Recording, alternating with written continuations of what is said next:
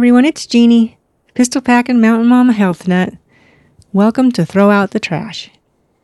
Today, in the All Things Health segment, I'd like to talk about bottled water. It's been a hot topic for quite a while now, and like most everything, there's two sides, good and bad, so I'll dive into that. And of course, as promised, I'll give you two more weight loss tips. The first is about finding out what triggers you to overeat or to grab that candy bar. And the second tip is about getting enough sleep.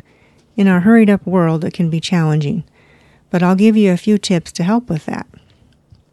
And keep listening to my second segment I call Mountain Adventures, where I share a story about the first year my husband Nick and I lived on our cattle ranch, completely off grid, and having to deal with lots and lots of mud. There was mud everywhere. We didn't foresee the mess we would have to deal with. But first, I'd like to mention a sponsor for my podcast, 3 International, a nutritional company that specializes in high quality supplements made from whole foods that have excellent absorption and bioavailability at the cellular level. And this is so important. Now, I personally use these products, and I can honestly say I feel better than I've ever have before. And also, I haven't been sick since I started taking them. Now, you can check out my website, jeanneolson.iii.earth, to research and purchase these products. And also check out the show notes to see how you can buy all of them at the wholesale price. Growing up in the 1970s, soda pop came in glass bottles, and you could return the bottles to the store and you could get five cents back for each bottle. And in the early 1980s, playing sports, I really don't remember having a lot of plastic bottles around to use. We used the drinking fountain out in the hall by the gym. And then when the 90s rolled around, I remember seeing my niece carrying a plastic bottle of water with her for volleyball practice, one she had bought at the store and would most likely throw in the garbage when it was empty. But the 90s is when disposable plastic bottles started to become more prominent, thanks to Nestle's, who makes chocolate candy, by the way. They started bottling water, and this created a water industry and it still amazes me that water was once free. And of course, the mainstream media bought into this idea and started telling us that drinking fountains were gross and full of bacteria, and single use bottled water was safer. As a kid, I drank out of a garden hose and I seemed to be fine. well, for the most part. Don't ask my family anyway. But today, there are those who say bottled water is completely safe, and then there's those who say it's not. So let's dive into both arguments. Now, if you go to the FDA.gov, they, of course, are doing everything they can to keep our drinking water safe. According to an article by the FDA titled Bottled Water Everywhere Keeping It Safe, there's two agencies that work together to keep our water safe.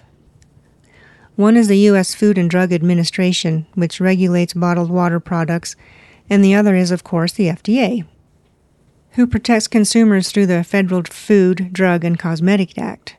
This act makes the manufacturers responsible for producing, and I quote, safe, wholesome, and truthfully labeled food products. There are three regulations that bottled water must include, and uh, this is according to the FDA. And they are standard of identity, meaning the different types of bottled water. And then there's standard of quality, which sets the maximum level of contaminants allowed, like chemicals, physical contaminants, microbial, and radiological. And here's a thought how about no contaminants? And lastly, current good manufacturing practices, meaning the water has to be bottled under sanitary conditions. The FDA also describes bottled water as water that's intended for human consumption, sealed in bottles or containers with no added ingredients, except antimicrobial agents, and fluoride. Now, I already see a problem with the fluoride, but anyway, the water can come from artesian wells, mineral water, spring water, and well water. Spring water is water that comes from underground and flows naturally to the surface, and this is the kind of water at my house. And we do filter it though. And then there's other sources of water that come from the tap or public or municipal drinking water. One problem with tap water is that it may come through lead pipes, which can put lead in your water. But going back to the fluoride, it bothered me, so I researched it further and I came across an article by Harvard Public Health titled, Is Fluoridated Drinking Water Safe? And this article says it used to be helpful to add fluoride to drinking water because it helped prevent tooth decay. However, today, due to toothpaste and mouthwashes, you know, etc., that they have fluoride in them, that we're now being exposed to high levels of fluoride, and this can cause white spots, staining, or even pitting on the tooth enamel. And it can also become concentrated in bones, stimulating bone cell growth, altering the tissue structure and weakening the bones. And the most worrisome is research that says high levels may be toxic to brain health and nerve cells. It's interesting to note that several years ago, the U.S. Public Health Service lowered the recommended levels of fluoride in drinking water, and I think that's a good thing. And lastly, the FDA feels they're doing a good job because they oversee inspections of bottling plants. Now, this raised a red flag for me because it seems to be a common practice that different industries and, and companies tend to buy the FDA and then the FDA looks the other way. Now, that's just my opinion. So, we have the federal government overseeing our drinking water, but why do other non government agencies feel that bottled water is a health hazard? So, let's start with the plastic bottles themselves, which includes not only bottled water but soda pop and other products in plastic bottles. According to an article from grist.org titled Plastic Bottles Found to Harm Human Health at Every Stage of Their Life Cycle, which was published May 23, 2023, so just recently. This article says that plastic bottles consist of PET, which stands for polyethylene terephthalate, and these bottles leach chemicals into the beverage. One chemical is called antimony trioxide, which is a cancer causing catalyst used to speed up the production of the plastic. And apparently, these bottles are in high demand because over half a trillion bottles a year are produced. And today, Coca Cola is the leader, along with PepsiCo and then, of course, Nestle. Other sources tout health concerns like cleanwater.org. According to them, in the production process, there's small micro pieces of plastic debris, called microplastics, that are left in the water after production. Research also shows that PET may be an endocrine disruptor, altering our hormones. Apparently, chemicals from the bottles can seep into the water, especially when exposed to high temperatures or stored for extended periods of time. Other health problems from the bottles themselves is that some are manufactured using BPA. Now, this has been banned in many countries, and that's because of its toxicity, which is linked to fertility issues, altered brain development, cancer, and heart complications. And none of these are minor issues. Now, how about the water itself? Is there any problems with it?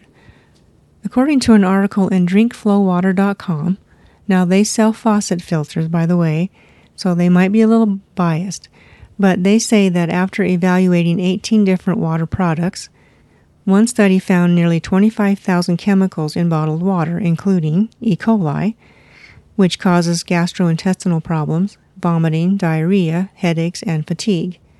And mold was also found as well as benzene, which is a known carcinogen. I wouldn't doubt that all of these would be found in the water because I think some companies will put any kind of water in the bottles just to get a piece of the market. What's disturbing is that although the FDA says they regulate our bottled water, it's still not mandatory for corporations to conduct lab tests or inform consumers where their water originates. What is concerning is about not disclosing where the water comes from, is that many companies just use um, tap water or city water. And, you know, both of those have issues. I looked at the label on a bottled water that I purchased, and the brand name was Pure Life. I'm not picking on them, that's just the one that I happen to have. And it did say that the source of the water is public water supply, and the fact that they put that on there is good. But I wasn't really happy that it was coming out of public water supply, but they did say that. And then I went and looked at the ingredients, and the ingredients surprised me as well. And I'll list the ingredients and go through them with you. The first one is purified water. So, what does purified mean? It means the water has been filtered or processed to remove impurities like chemicals. So far, so good. The next ingredient is less than 0.5% calcium chloride. So, what is that? It's a salt that improves the water's quality by also removing impurities. However, high amounts can lead to gastrointestinal problems and kidney stones. The next ingredient is sodium bicarbonate, and that is basically baking soda and is commonly used to neutralize acidic solutions. And the last ingredient is magnesium sulfate, which is Epsom salts or bath salts, and those are drying agents which might explain why you have a dry mouth after drinking the water. And it can also be used as a laxative, so there's that. Whatever happened to good old water with maybe just some natural minerals in it?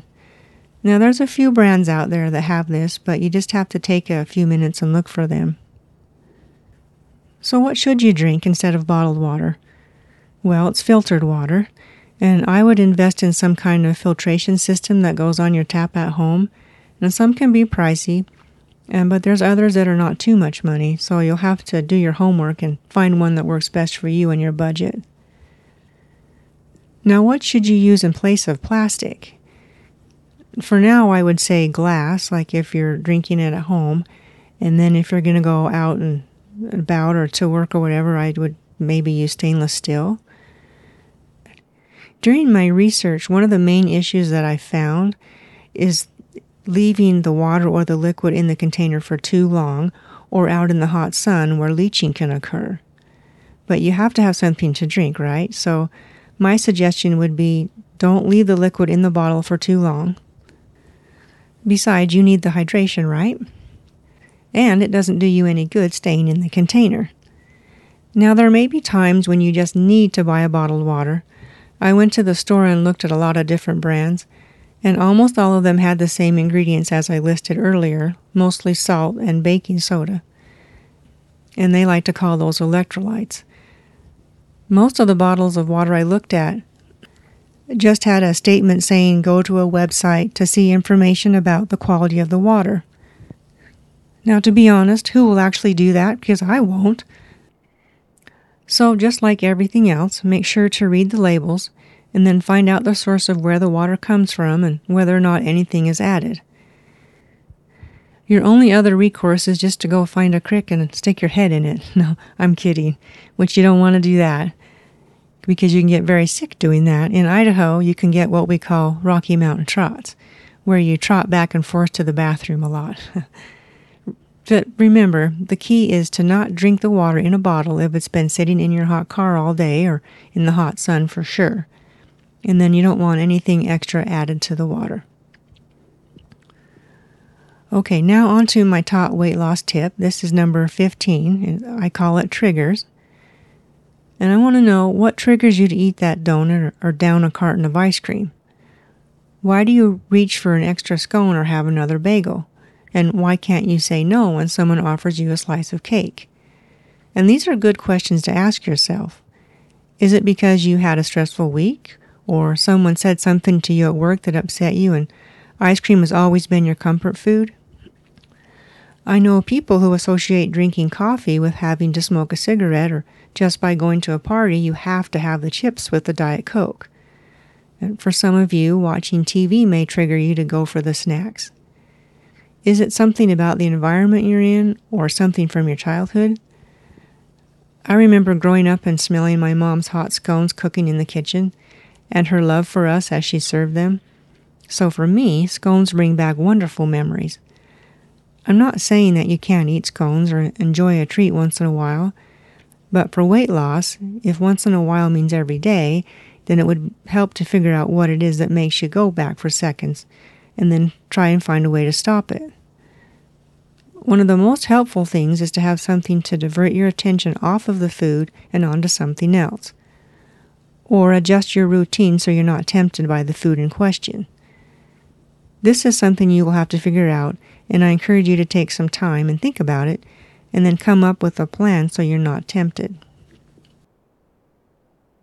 Okay, my weight loss tip number 16 is get enough sleep. Now, this one isn't new, but it's still really important. And you need to make it a priority to get at least seven or eight hours every night. Sleep is when your body will slow down and repair itself. And there are a few things you can do every day to help with this. First and foremost, have the same routine every day. It's surprising just how well your body will adjust to it. And some helpful tips are go to bed the same time every night. Don't drink any form of caffeine after 1 or 2 p.m. in the afternoon. No alcohol, and I know you might be saying that it helps you to calm down, but it also worsens your quality of sleep, and it's not beneficial for weight loss, which I'll talk about that in another episode. Make sure to get your exercise in. There's a debate out there as to whether you should exercise in the morning or evening. I, for one, say it doesn't matter. It all depends on your schedule and how you feel. I have a routine I follow pretty much every night. It starts with a hot shower and lowering the lighting and then reading. It takes about an hour, and by the time I'm ready for bed, I've calmed down from the rush of the day and I'm more relaxed. So find your routine and then stick to it. Okay, I hope you found this All Things Health segment helpful. Please share it with someone who you think might benefit from it. And as always, I have a Facebook page called Throw Out the Trash where you can post your struggles and victories, and you can also be part of a community, so I hope to see you there. Now, on to mountain adventures.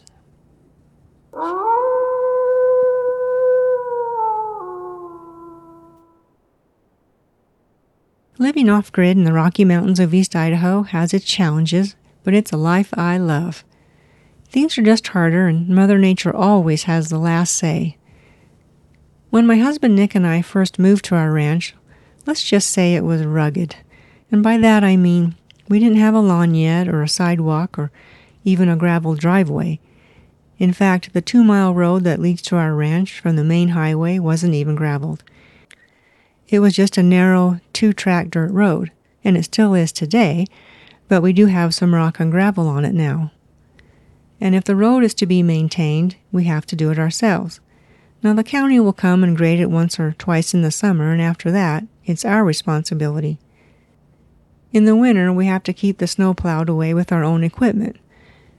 It wouldn't be that bad, but just before our house is a steep dugway, and if it's muddy or drifted in with snow, you have to have four wheel drive vehicles to make it up to the hill to our house. The first winter we lived here on our ranch was really mild. In fact, it's never been that mild since. Last winter we had about 12 feet of snow that fell, and of course it settled down to about 6 or 7 feet, but still we had a lot of snow. We had this one storm where 2 feet of snow fell within 24 hours, and we were socked in. It took us two days to shovel ourselves out. But back to the mild winter we had when we first lived here. By a mild winter, I mean we didn't have a lot of snow, maybe one or two feet. And it was good because our road stayed open and we didn't need to plow it, but it also meant that we had a lot of rain. This meant that our road was completely muddy and slick, and we had two ruts in the road, and if you got out of them, you were stuck. And this meant walking back to the house to get a tractor and because it was so slick and muddy, we would just fore dig all the way to the highway, spinning the entire time. Once in a while, a light would come on on the dash, and we'd have to stop and wait for everything to cool down. Nick and I still laugh about the time that I was driving. It was Valentine's Day, and we were going to a Valentine's Day dinner. By February, the ruts in the road were pretty deep, about a foot deep, so sliding out of them were near impossible and we were slowly making our way to the highway, and it was going well. But I could hear the mud packing onto and under my little Ford Explorer pickup. Oh, that made me cringe. We were about halfway down the road when Nick, with all of his infinite wisdom, calmly told me, Whatever you do, don't get out of the ruts. I looked over at him and stared at him for just a second and said, Oh, really? Well, great advice, since they're so deep I couldn't if I wanted to. When we did finally make it onto the highway, though, we realized our pickup was totally covered with thick, slimy mud. and I didn't want to go to the dinner with a muddy vehicle like that. What would they think? So the plan was to go to the car wash, the do it yourself car wash. Now we were dressed nice. I was in a dress, and Nick had on slacks, a white shirt, and a tie. It didn't dawn on us that as he sprayed the mud off of the pickup, it splattered all over his clothes. There wasn't an inch of his clothes that wasn't covered with spots of mud. Well, we couldn't go to the dinner like that. So the next brilliant plan was to go to the laundromat. you know, sometimes you make decisions that looking back you would never do again, like going to the car wash and the laundromat. Of course, for me to wash his clothes, he had to take them off. So he slipped into the back seat and he handed me the pants and shirt. Now it was dark outside, so no one could see him. And into the laundromat I headed. Now I know we were running behind and we would be late to the dinner, so I took it upon myself to update Nick about every 10 minutes on when the clothes would be washed and dried. So I would go out to the pickup and open the door and tell him how things were going. Now finally the clothes were clean and he was dressed again. And we headed straight for the dinner and we was about 45 minutes late, but still welcomed by our friends Later, I casually mentioned that I thought we had done well getting his clothes clean and making it to the dinner okay. And that's when he matter of factly told me, Well, yeah, except the part where you kept coming out to the pickup and opening the door, and the dome light kept coming on, and everyone could see me in my underwear. oh, yeah, about that. well, when we finally got home that night, and somehow had managed to make it back up the steep dugway, we still couldn't make it up a smaller hill that goes to our house. So we had to park our vehicle below the gates and entrance to our property. We had to do this for most of the winter. We would change our shoes and put on rubber boots and then hike up to the house. This particular night it was very dark outside, no moon, but lots and lots of stars. And all we had was a small flashlight that shone maybe ten feet ahead of us because we have no yard lights, so we have to use a flashlight. Now, our kids, Jason and Katie, were old enough to stay home by themselves. The chances of them going anywhere was zero because of the mountain lions and wolves that sometimes like to roam into the yard. In fact, when they got older, we knew that they would never sneak out of the house at night just because of that. So they saw Nick and I driving up the road. They could see our headlights the minute we turned off of the highway and onto our road. So they watched patiently as we parked the pickup and turned the headlights off. And then they waited until they could see our little flashlight making its way slowly up the hill. And then they quietly opened the living room window and started howling like a wolf. We just about jumped out of our skin. Sometimes when you hear a wolf howl, that means it's summoning the rest of the pack, and most likely you're their dinner. We stopped dead in our tracks, and Nick grabbed my arm. What should we do? Could I even run in a dress with rubber boots that had so much mud packed on them I could hardly lift my feet? We stood really still and listened again for the wolf. And that's when we heard it. Snickering, coming out of the house. Jason and Katie were laughing so hard Oh, those little twerps, they got us good. They have never let us forget that night. It certainly was a night to remember. But hey, there is never a dull moment at the Enbaro Ranch. Remember this when you've done everything you can do, that's when God will step in and do what you can't. He loves you. Seek Him first in all your ways. I promise you won't be disappointed. See you next time.